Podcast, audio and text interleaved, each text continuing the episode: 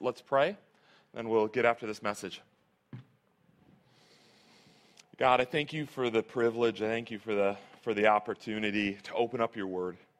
Um, God, I thank you for the power that is living and active within your word. And God, I pray that we'll experience that this morning. God, we come weak, we come needy, we come desperate and dependent. Um, Lord, I, as the preacher, bring as much neediness as anyone in the pew. So, Lord, we pray that you would move, that you would grip us. Uh, Lord, that you would change our desires, that you would recreate us anew from the inside out. And God, we pray that you would do it through your word in such a way that, that we can't help but give you the glory. Amen. All right, so this morning we're continuing the series called Knowing God. And last week we began by talking about knowing the God who wants to know you. And we just trace this theme throughout the Bible from the, from the opening pages of the Bible where God creates a garden, where he can walk with his people in the cool of the day because he designed us for a relationship with him. And we saw how sin jacked up that relationship. It created distance. It, it, it in some ways severed our relationship with God.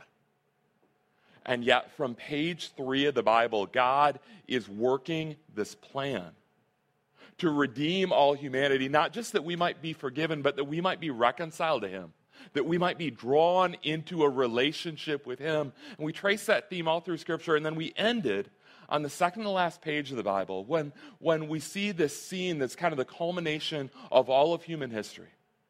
And God literally shouts, Now the dwelling of God is with men because that was the culmination. That's what everything was angling for. He says, Now the dwelling of God is with men, and he will be with them. They will be his people, and God himself will be with them and be their God. Again, we talked about knowing the God who wants to know you. This morning, I want to get a little bit more tactical. I want to get a little bit more practical. I want to talk about how we do this. I want to talk about knowing God through His Word. And I want to invite you to engage with God personally through His Word. I don't want this to be a secondhand experience for you. You know, preaching is great. I love the joy of preaching, but when I think about preaching, I imagine that maybe this is the closest experience that I'm going to have towards pregnancy or being a nursing mom. It's crazy. Okay, Alyssa. But, but here's the deal this is this, this is this opportunity that I have to take the life of God that is within me and try to impart it to you. Some of you that have no spiritual life at all, that I can bring the life of God that is in, in me, and through the preaching of God's word, it can be imparted to you. That's beautiful. That's wonderful. That's amazing. That's a privilege. But it's not sustainable if that's all you get. At some point, the baby bird's got to learn how to chew for themselves, right? More importantly, I want all of you to know the joy of walking with your God, of spending time with your God, of discovering anew who He is for yourself. Amen. I want you to be shaped directly by Him as we've gone through this series, be our, our father, I've, I've reflected a lot on my family. This, this week, I was, I was thinking about the reality that, that my kids never knew my dad, and yet, in a thousand different ways, my dad has shaped my kids. My, ga- my dad has shaped my kids because he shaped me, and then I have the privilege of shaping them. Like, when I think about my dad, one of the first things that comes to mind is his work ethic. And for me, there's just, I always feel like I'm like a pale reflection and a shadow of my dad in that respect. Like, that man knew how to grind. That man knew how to work. And I'm like, I, have got some of that in me. Other people tell me I'm a hard worker, but I, I feel like I don't live up to it. But I, I look at my kids and I'm like, you know, yes, they got some of that from that German heritage on the other side of the family too. But, but man, if they know how to grind, it's because of what my dad imparted to me. You know, I, I look at I look at pictures of baby pictures of my dad, and I don't just see me, I see Luke. You know, it's, it's this, this triptych thing. We can, we can set them side by side. Or like, like Luke, um, he's, he's not like some sort of out of control pack rat. You know, he's not like that because his mom is like very moderate. Like she's an extremely reasonable person. So at some point along the way, like my son learned that certain things can be thrown away and like that's okay and life will go on. You know, but but if you walk into his room and you see certain things on his dresser on his shelves, like why in the world is that still there? I'm telling you, that is my dad. And that is my dad continuing to live through me because pack rat runs deep in the Nielsen genes. It really does looking, looking at both of my kids, um, Luke doesn't want to be told that she looks like Luke, but like we all kind of know, right? Um, looking at both of my kids, like I see my dad's rounded nose. You know, I, I see like the strong Viking brow. I see like the Danish proportions of a head that, that it's, it's a little bit more narrow, a little bit more tall and, and than it is wide. Again, in a thousand different ways, I see how my dad is reflected in my kids. And, and that's beautiful. That's wonderful. And I'll take what I can get. And yet, that is not the same as knowing my dad.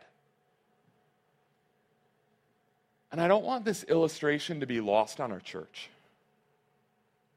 Some of you guys, like, I think of the teenagers right now that are growing up in this church. I think of the smaller children that are growing up in this church. Man, if, if you get a lot of your childhood growing up in the church, then even if you walk away from the faith, there's, there's a good chance that, that many Christian values are going to mark you and are going to shape you and, and they're going to be visible. And, and, and those virtues that are a remnant and a reflection of our God, they're going to be a blessing to everyone around you. But if, if my kids make it out of my home and they're like highly productive members of society who take initiative for the benefit of others and all these other things that we talk about in our church, and yet they do not know my God.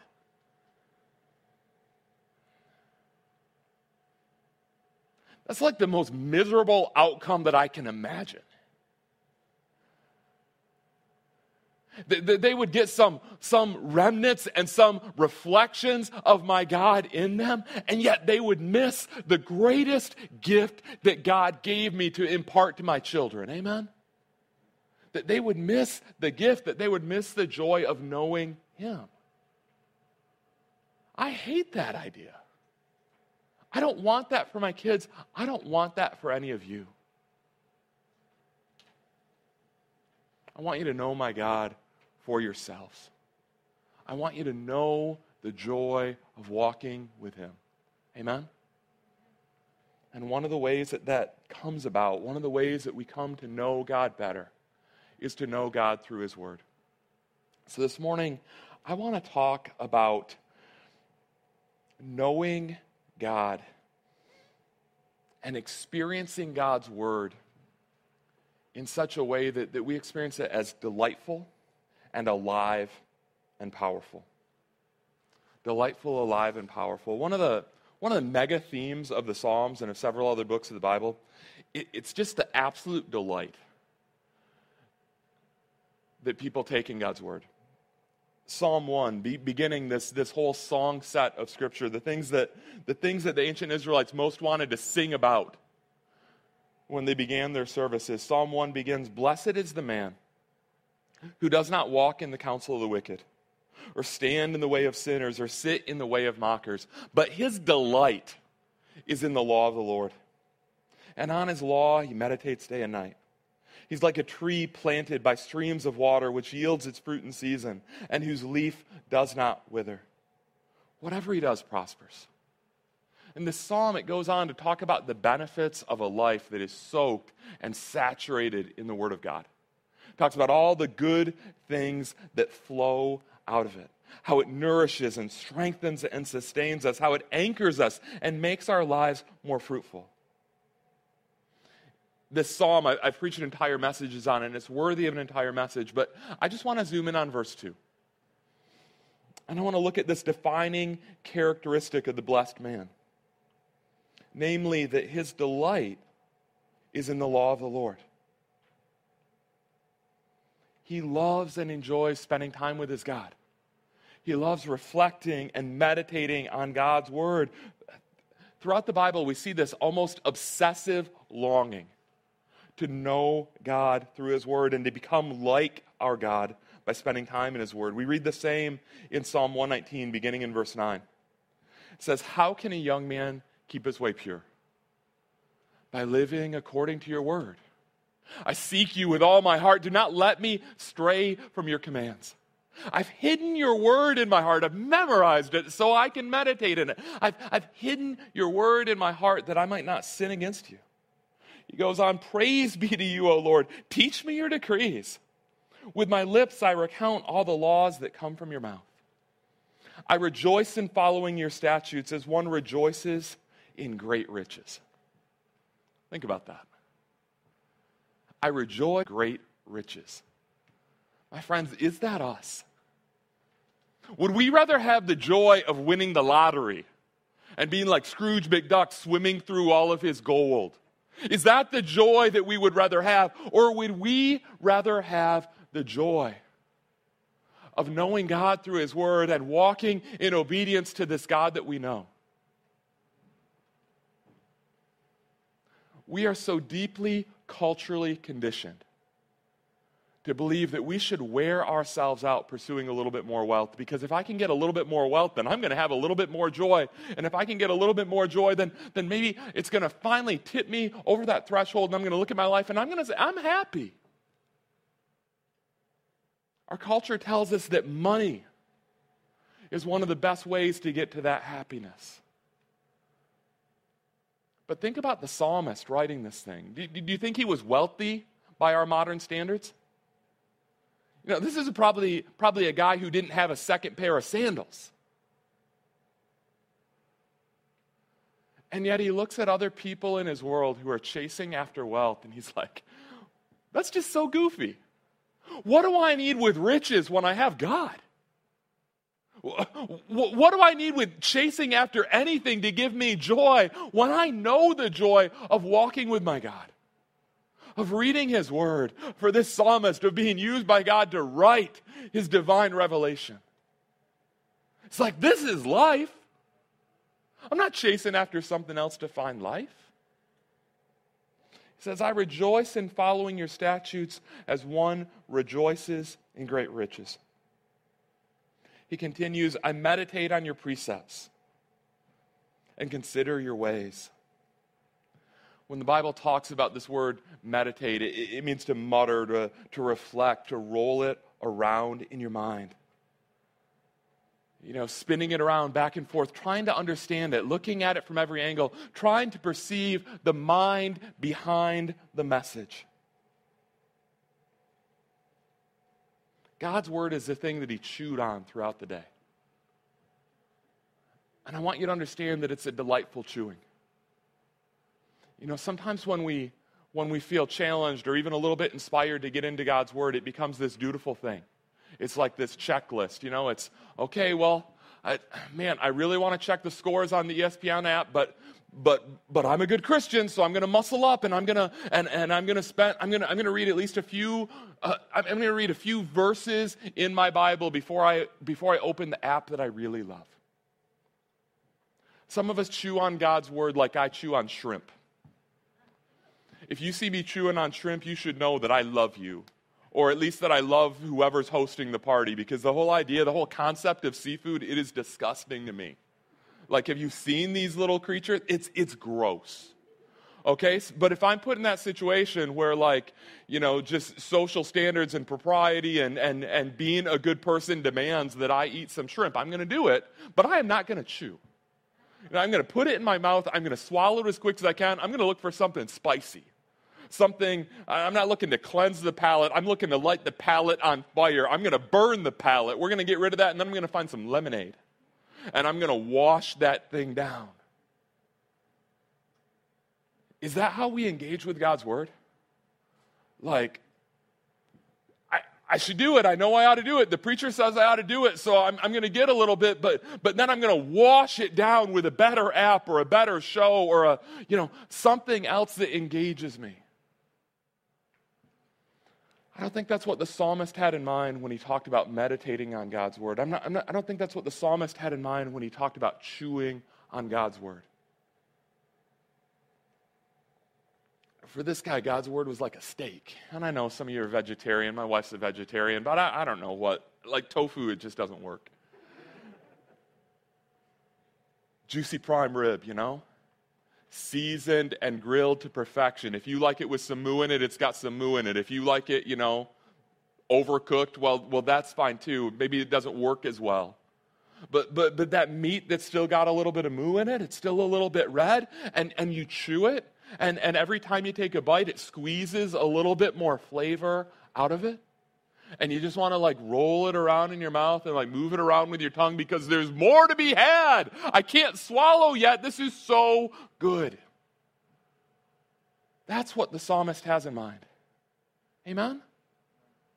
We savor God's word. We, we delight in God's word. He says, I meditate on your precepts and consider your ways. Verse 16, I delight in your decrees.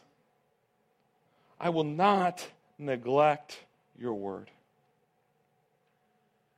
Again, I don't know about you, but when I hear a phrase, when I hear this, this vow that the psalmist ends this stanza with, this vow to say, I will not neglect your word, it sounds heavy, it sounds weighty, it sounds solemn, it sounds dutiful. You know, maybe, maybe it dredges up like, like some, some guilt and some shame. Yeah, this is the way I ought to be, but this is not how I am. I think about how, how often I neglect God's word, and it just kind of beats me down. My friends, that is not the tone. That is not the spirit of this passage. For the ancient Israelite who'd been instructed in the law of God, the thought of neglecting God's word, they didn't consider neglecting God's word any more than they considered neglecting breathing or neglecting drinking water or eating that steak. You know, you put the steak in front of them, they go for it. Like, I, am not going to turn away. There's, there's no way that I'm going to chase after Skittles and gummy bears when I got a steak in front of me.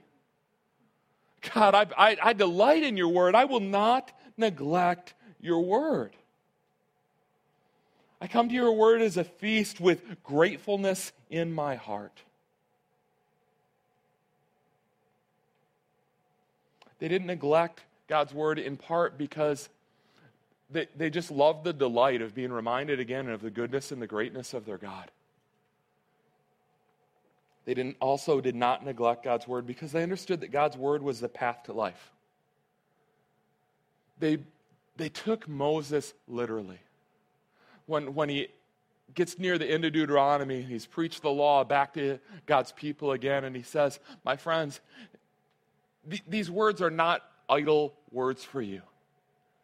They are your life. And for the psalmist, he, he just takes that to heart. It's like, yeah, this is life. God's words are the path to life. They're the means by which we hear from and connect to the author of life. But what I want us to wrestle with this morning is that God's word is not just an avenue that leads us to life, but that God's word itself is alive. Some of you have been around the church a little bit longer, maybe, maybe know the Bible a little bit better. Think about John chapter 4 when Jesus comes and meets the woman at the well. There's this kind of banter back and forth. There's lots of background. If I'm not careful, I'm going to preach the message. You're going to have to read it for yourself. But but as the dialogue develops, he's asked her for water. She's like, Oh, there's a cultural disconnect here. Like, you, I don't think you know who you're asking. Like, you, you, people don't associate with people like me because you think you're better than us. He's like, No, no, I'm asking you for water. And she's like, I don't know. And he says, Here's the deal if you knew who you were talking to, you would have asked me, and I would have given you living water.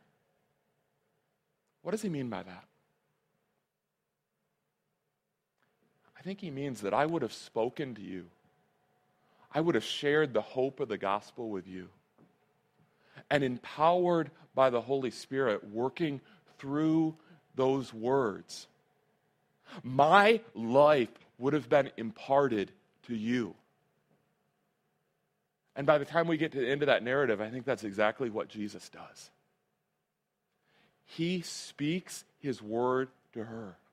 And through his living word, she finds new life. It's amazing. It's beautiful. A friend of mine a while back asked me, kind of like, what, what is it with you people? Like, I, I don't understand why. I understand why you read the Bible, like it's like the sacred text of the Christian faith. Why do you read it again? Like, like why would you read it a second time? You know, because that's just weird. Surely you got it the first time, you know, you did your duty, you've read it. Why would you read it again? And I think that there's a temptation among us as well to, to just look at this book and say it's an old book. It's a dusty old book. What's, what's with the obsession with the dusty old book? The obsession comes because we recognize that, that, that this book, uh, tattered and falling apart as it is, this, this is not a, just a dusty old book. In the words that it uses to describe itself, th- this book is living and active. That's what we read in the book of Hebrews. For the Word of God is living and active, sharper than any double edged sword. It penetrates even to the dividing of soul and spirit, joints and marrow. Think about that soul and spirit. This isn't like a distinction to be made, these are two synonyms in Scripture. Like it divides things that can't be divided. It, it, penetrates even to the dividing of soul and spirit, joints and marrow. Where do we have any doctors in the room? Like where does your where does your joint end and your marrow begin?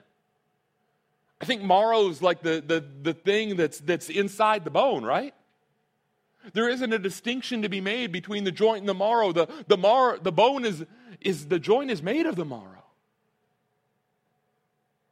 And yet the Word of God is so sharp, so penetrating, that it digs down and it divides things that can't even be divided. For the Word of God is living and active, sharper than any double edged sword. It penetrates even to the dividing of soul and spirit, joints and marrow. It judges the thoughts and attitudes of the heart.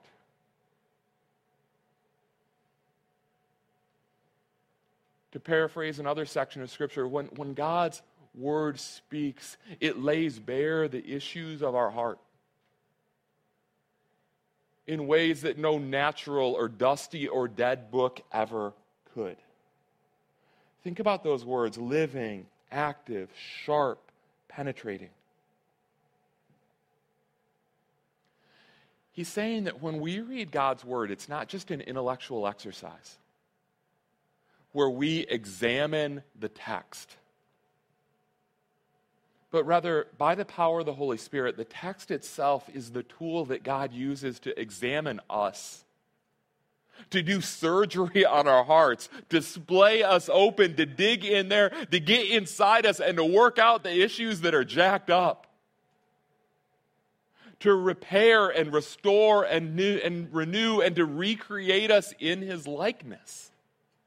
That's what his living and active word does. It has this supernatural ability to cut us and convict us and hit us at a heart level.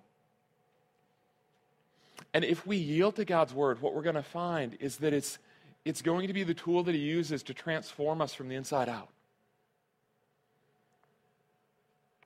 Romans chapter 12, it says, Do not be conformed any longer to the pattern of this world, but be transformed through the renewing of your mind. It's, it's God's methodology, it's God's mode of operation to recreate us from the inside out.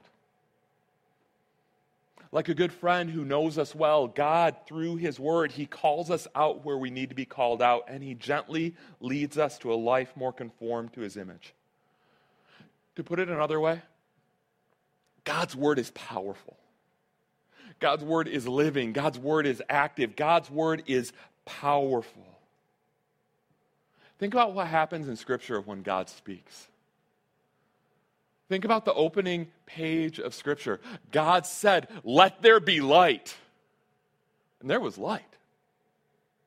God says, Let there be a world. God speaks, and the entire world, the entire universe is created out of nothing because God has spoken. Or if we could go back to the Psalms, we could think about David talking about the cedars of Lebanon. We don't live there, we don't know it, but if you've seen like the, the sequoias or whatever in, in California, these trees that are so massive that they can hollow them out and you can drive a car through them, that's the cedars of Lebanon. They were an incredible source of, of national pride in that part of the world. They were, they were so strong, they were so majestic, they were so wonderful. But what does David say? He says, The voice of the Lord, it shatters the cedars. The Lord breaks into pieces the cedars of Lebanon. God speaks, and the cedars are shattered. Later in that psalm, he talks about how God speaks, and, and the oaks, they're twisted and they're mangled and they're, they're like stripped down to the wood.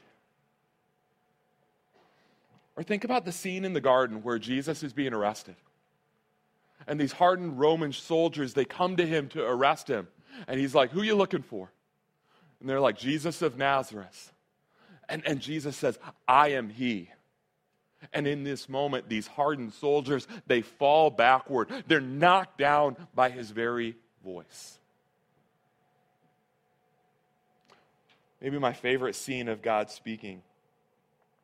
Jesus comes to the tomb of Lazarus his friend who is four days dead, his friend who is in the tomb, his friend whose flesh is already beginning to rot.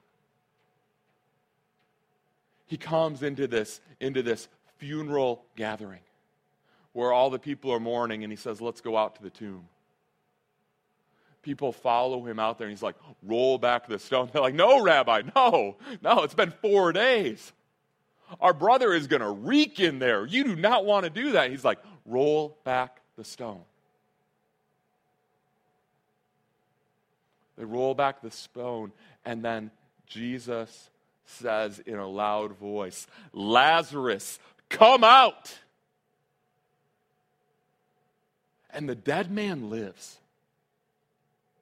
Let me read it to you. Jesus called out in a loud voice, Lazarus, come out. The dead man came out his hands and his feet wrapped with strips of linen and a cloth around his face. Jesus said to them, Take off his grave clothes and let him go. That's what happens when God speaks. Dead people are raised to life. Dead people are raised to life. And we need this today. Some of you need this today because, in the most absolute sense of the word, you are spiritually dead. You do not know Jesus. You do not worship Jesus. God has not yet, yet opened your eyes to see him in his glory, to see his love in the cross of Jesus Christ, where God became a man, he died for your sins, to see his grace in the cross of Jesus Christ. That though you and I lived in rebellion, He came for us and He pursued us because He wants to know us. Some of you are, in the most objective sense, are spiritually dead. And you need God to speak to you in order that you might have life. How does He do that? Romans 10 says, faith comes by hearing, and hearing by the Word of God. Faith comes by hearing, and hearing by the Word of God.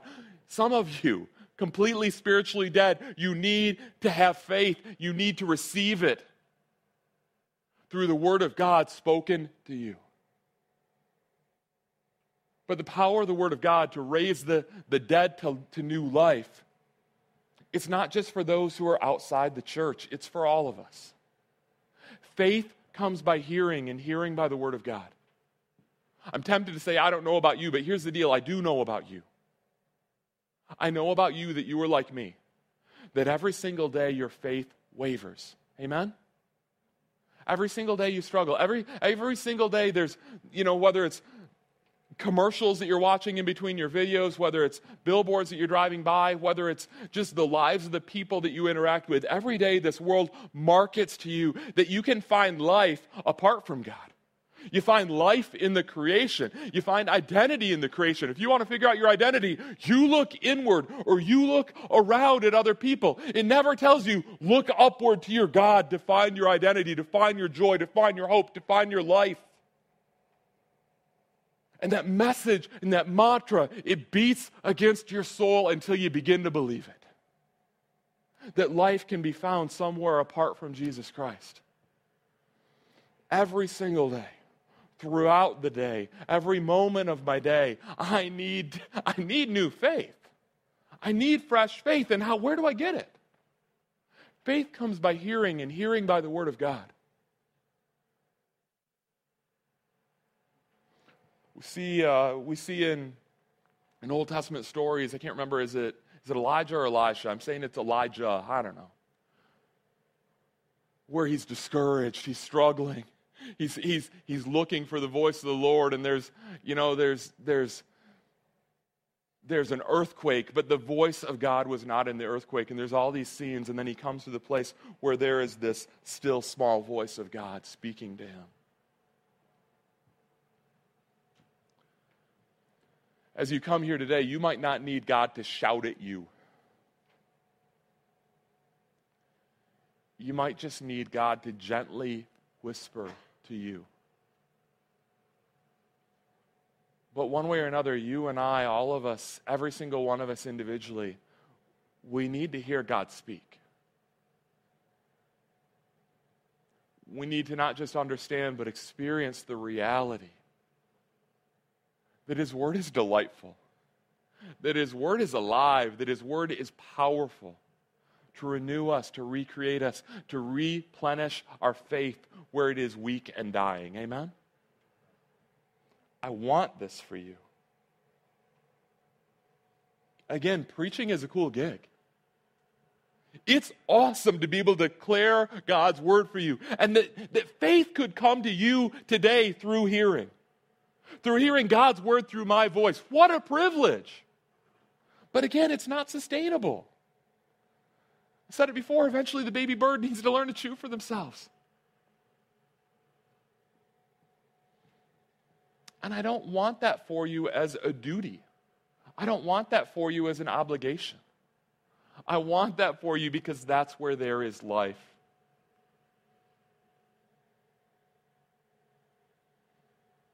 My preaching is like a mashed up worm from a, a mother bird's beak compared to what God wants to offer you in an encounter with Him through His Word. Amen? Some of you guys, you know, you, you, you like Sunday preaching. Some of you guys are like, yeah, Shannon's okay. I come for the community. I got podcast preachers, you know, like those, those are my guys. Those are the ladies. These are the books that I read. And, and that's great. Supplement your faith in any way that you possibly can. You know, join the women's group, join the, join the Colossian study, join the Jackie Hill Perry study, but don't let Jackie Hill Perry be a substitute for your personal encounter with the living God. Amen? Practically speaking, how do we do this? How do we live this out? Where do we go from here? Here's the deal. After like 30 years of sharing the gospel and of making disciples, because I'm old, I've been doing this since I was a teenager, I can say that if I can get you into God's Word, regularly, habitually, joyfully, voluntarily, expectantly, opening up God's Word. God's going to change your life. I've just I've seen it literally thousands of times over and over and over. Man, if if I can get these young Christians into God's word, God is going to light a fire under them. He's going to transform them from the inside out.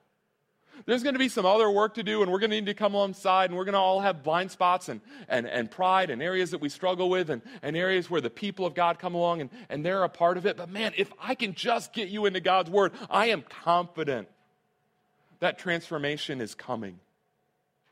And if I cannot get you into God's Word, I'm going to be really disappointed and crushed eventually.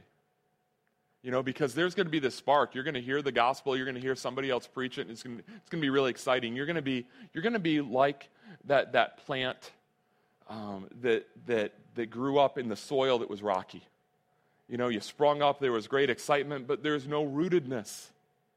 When trials and persecution come, you wither. Or you're going to be like that plant that grows up along, among the weeds. And, and the anxieties of this life and the temptations of this world, they're going to choke out the word of God that you hear on Sunday and going to make it unfruitful. You, you can't live on one sermon a week. You can't live on a sermon plus three podcasts and even some other book. You live by the very word of God spoken to you. That's what I want. How do we do it? How do we, how do we go about it? Practical next steps. It doesn't have to be complicated, but have a plan. You know, figure out when, when, when we take some time to pray and, and prepare our hearts for communion and close in worship, take some time, you and God, work it out. Figure out what your plan is. Doesn't have to be an ambitious plan. You don't have to read through the whole Bible in 90 days or a year or five years or whatever. I, I don't care if it's a chapter a day, I don't care if it's a few verses a day, but come up with a plan. Start small and, and, and grow that plan over time. Figure out, figure out the time and the place. Um, morning is great. I love starting my day with God's Word, and yet I'm not terribly a morning person, you know? Um, some of you guys, you're not morning people, you're night people. You think you might be a midday person. We're, we're trying to figure out what you are. But, but, you know, pick a time, pick a place, pick a passage. If you don't know kind of where to start in the Bible, um, start in the Gospel of John. If you don't know where the Gospel of John is, table of contents, Google, whatever, you'll be able to find it. John, that's all you got to figure. Um, first few verses will be a little bit tricky in John, and then it'll get easier. When you finish the book of John, go on to the book of Acts. When you finish the book of Acts, try out Romans, whatever. Um, if you have a different plan, execute your different plan, but figure out what is your plan. And when, when you come to the text, interact with it. We encounter God through His Word. Okay, so, so as you come to the text, come, come with questions, come prayerfully. Talk to God about what you're reading. If you don't understand it, talk to God. Say, God, help me to understand this. This is confusing to me. Don't, don't just give up. But, but if you're reading it and you're struggling to understand it, ask somebody. You know, if, if you want to, if you want this plan to, to have legs and to carry on for the future, one of the things you might do is find a teammate. Find somebody else to join in your plan. Maybe it's somebody in your household. Maybe it's a friend. Maybe it's, maybe it's a roommate or whatever. But somebody say, hey, here's my plan. What's your plan? Let's, let's do this together. Same plan, different plan, whatever. Let's do this together. And maybe you ask that person, like, you know, I'm, I'm, I'm reading about, you know, I, am in John 3 now. It's been like three days I've been, I've been going after this thing. And, and Jesus is talking about being born again. And I know that's like a cultural thing. I, I just don't get it. What, what, what is that? I've heard it before. What does that mean? Ask somebody. Ask me, ask somebody else. Find somebody who's just a little bit further in this journey. If you've got questions, ask them. Dialogue about them. Man, what a beautiful thing if, if these are the substance of our conversations. Amen? Have a plan. Find a teammate. Start small, a little bit more over time. Ask questions of God. Ask questions of the text. Ask, ask questions of one another. Again, if I can teach you, if I can be used by God to encourage you to go straight to Him and learn to delight in His Word, which is alive and powerful among us, I am confident that God is going to begin and going to continue to transform you from the inside out. But at the end of the day, as people who I love, I simply want you to have the joy of knowing our God for yourself. Amen? Let's pray. God, may we be a people of your word. May we be a people who are characterized by your word. May we be a people who know it and love it and delight in it. Uh, God, for those who have, who have tried and failed, for those who have um, resolved and faltered. God, I pray that, um, that you would give the courage, the motivation, the inspiration, the desire to try again, to seek you again, to know you again, to find you again. Um, God, for those who are used to spending time in your word, who, who might be proud of the time you spend they spend in your word. God, I pray that the Spirit of God beneath the text would come through. And that the knowledge that we gain of your word would never become a source of pride, but it would be a source of greater humility. Because we see in it the gospel. We see again your grace. God, may you just use your word for your glory, and, and may you use the remainder of our time together to encourage us in that pursuit of you.